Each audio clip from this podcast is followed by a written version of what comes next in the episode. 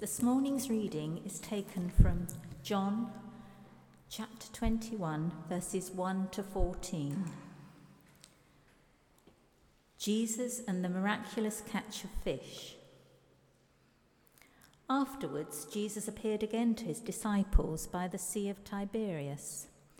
It happened this way Simon Peter, Thomas, called Didymus, Nathanael from Cana in Galilee, the sons of Zebedee, and two other disciples were together. I'm going out to fish, Simon Peter told them, and they said, We'll go with you. So they went out and got into the boat but that night they caught nothing. Early in the morning, Jesus stood on the shore, but the disciples didn't realize that it was Jesus. He called out to them, Friends, haven't you any fish? No, they answered.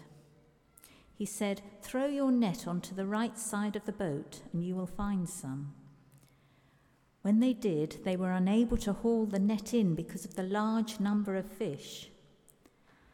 Then the disciple whom Jesus loved said to Peter, It is the Lord. As soon as Simon Peter heard him say, It is the Lord, he wrapped his outer garment around him, for he had taken it off, and jumped into the water. The other disciples followed in the boat, towing the net full of fish, for they were not far from shore, about a hundred yards. When they landed, they saw a fire burning of burning coals there with fish on it and some bread. Jesus said to them, Bring some of the fish you've just caught. Simon Peter climbed aboard and dragged the net ashore.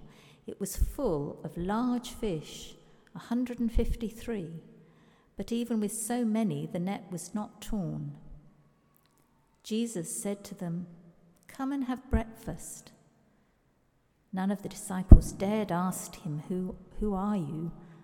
They knew it was the Lord. Jesus came, took the bread, and gave it to them, and did the same with the fish. This was now the third time Jesus appeared to his disciples after he was raised from the dead. This is the word of the Lord. Thanks be to God.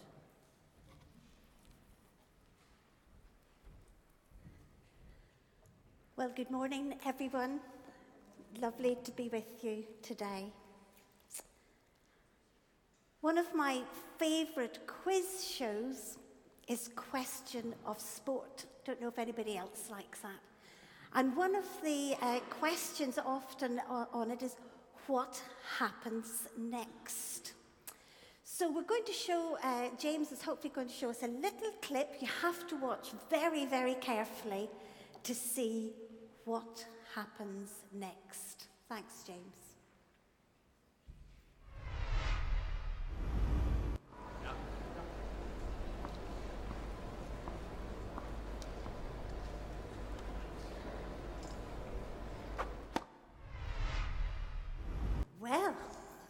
The anticipation. We've got four men on the court at Wimbledon. What happens next? Maybe a bird flies in. Maybe somebody does a streak along the side of the court. We don't know. Let's see what happens next, please.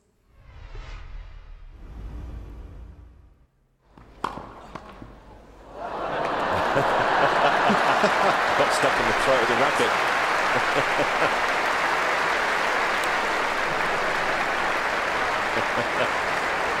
Don't often see this. What happened next?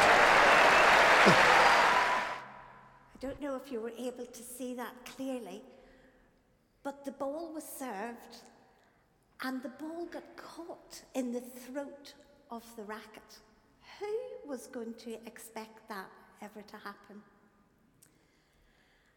And for the disciples, as we read in this passage, I think they were at the stage of what on earth is going to happen next? They've been on a bit of a roller coaster ride just a few weeks previously to this, they had seen their leader arrested and crucified.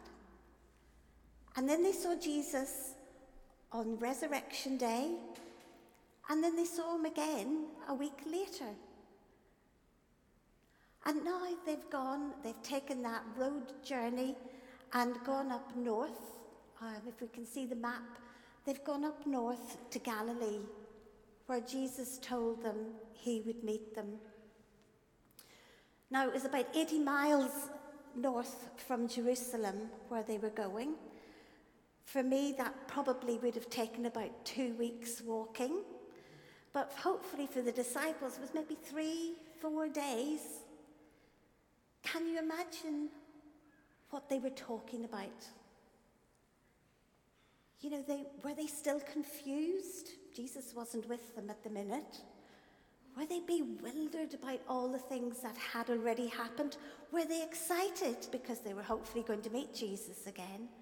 Were they frightened because they'd been frightened in Jerusalem? For some of the disciples, Galilee was their home. And often I think we retreat into our homes.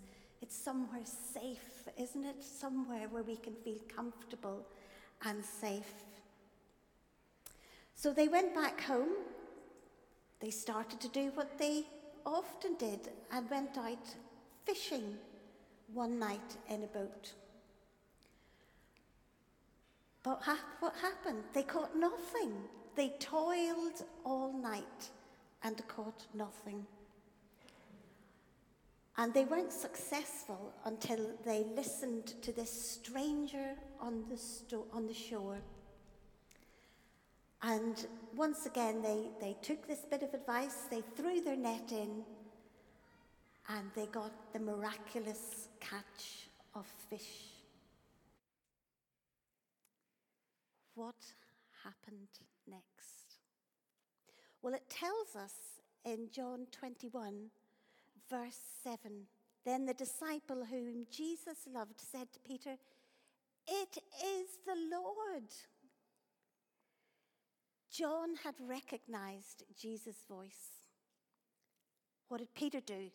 Impetuous Peter immediately jumped into the water, swam ashore to get to Jesus.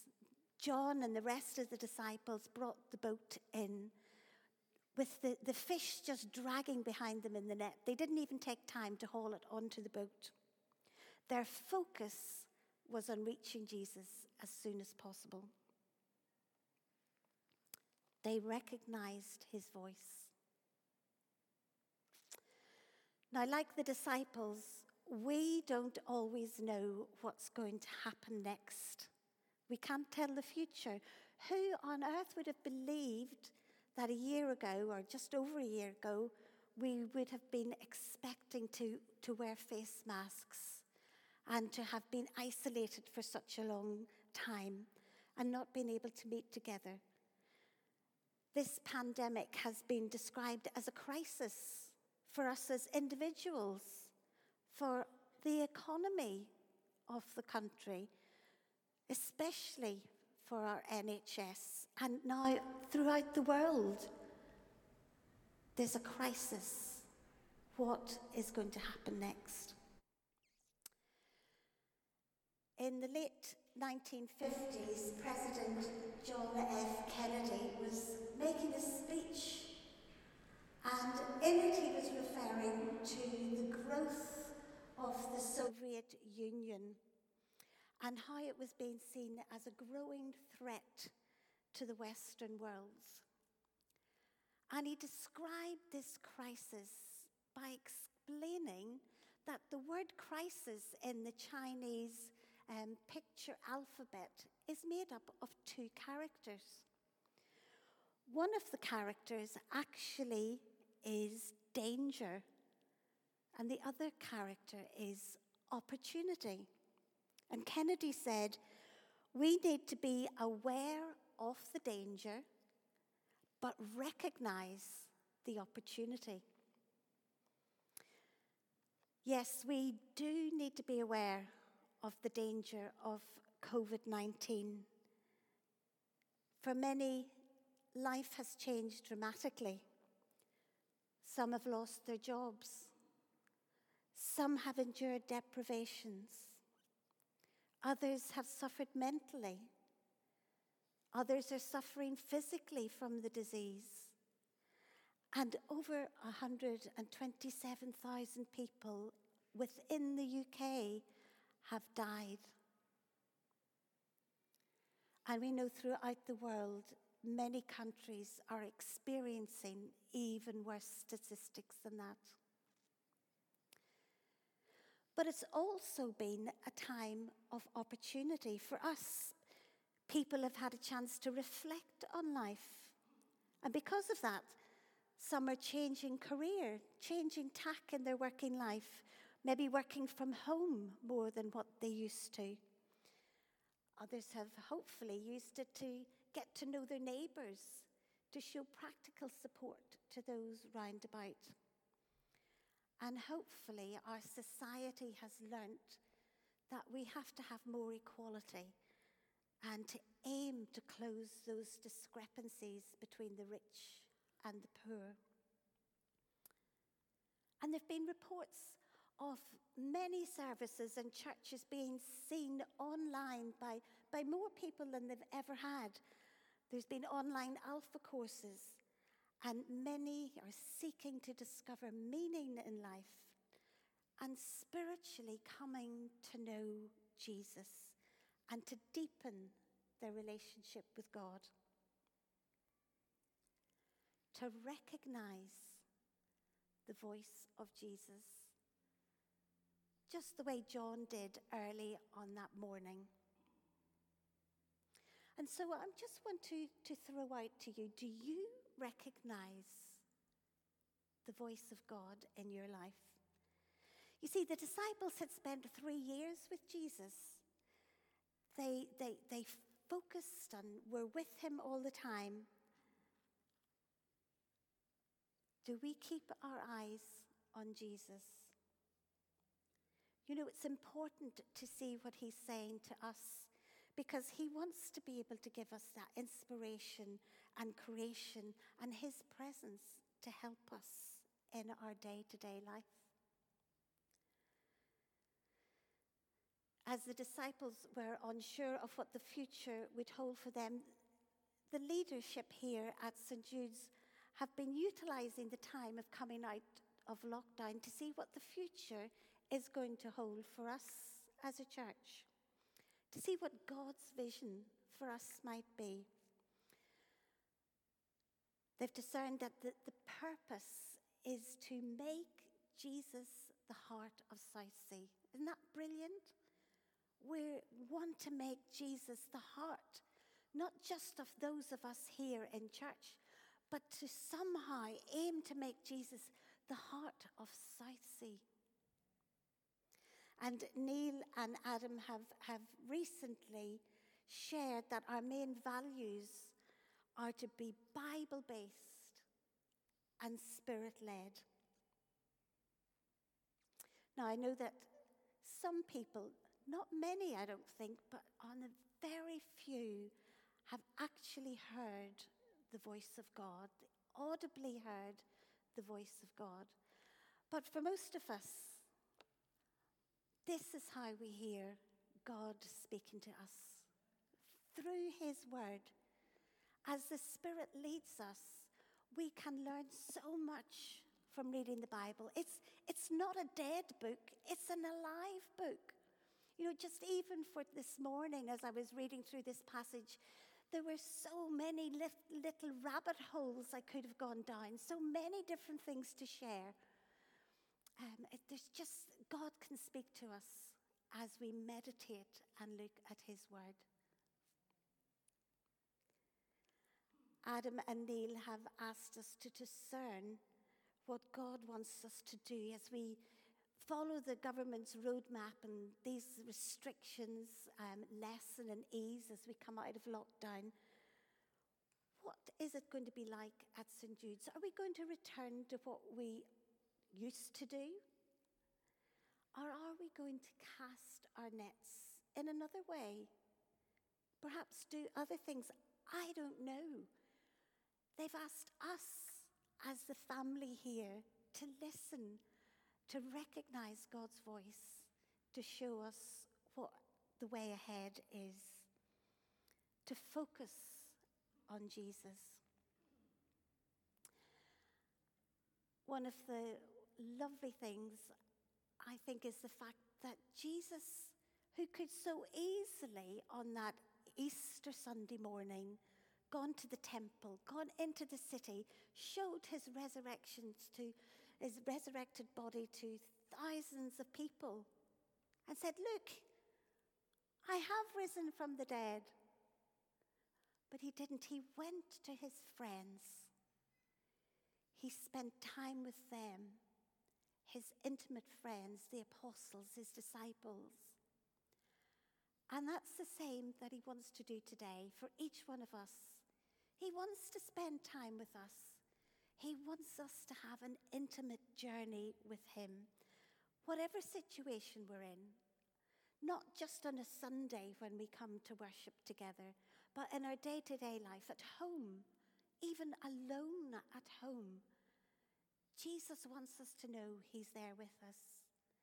In our workplace, by the bedside of a loved one even on holiday. Jesus wants to be with us. But you know, he doesn't force himself onto us. He invites us to come, just as it was in verse 13 or 12. Come, Jesus said to the disciples, come and have breakfast. And throughout the Gospels, Jesus invites us to come, to come and see, to come and find rest, to come and learn, to come to Him and drink, to come and follow Him, to come and be with Him to come and take your inheritance. He wants us to respond individually to that invitation of coming, to be intimate with Him, of knowing Him. And if you're listening to this online or here today, just ask yourself have I followed that? Have I come to Jesus? Have I given my all to him? The disciples did so when their lives changed dramatically. They, it wasn't an easy life, and God doesn't promise it that it's easy for us either. But it's a wonderful life to be able to serve Him. I want to do what Jesus asks of me. I want to have the courage and the energy to cast my net wherever it is Jesus wants me to do. I want to serve him here in Southsea. And I'm sure that you do too. As a family, as a church family, we can make such a difference if we listen to his voice and follow him. And best of all, I know that one day I have that sure and certain hope that I'm going to see his face. Perhaps even have a barbecue on the beach with him in the way the disciples did. You see, Jesus is our living hope. And we're going to sing a song in a minute and just some of the words from that song The King of Kings calls me his own. Beautiful Savior, I'm yours forever. Jesus Christ, my living hope. I hope you can sing that with all your heart. When you're at home, sing out loud. When we're here, may we sing it in our hearts. Amen.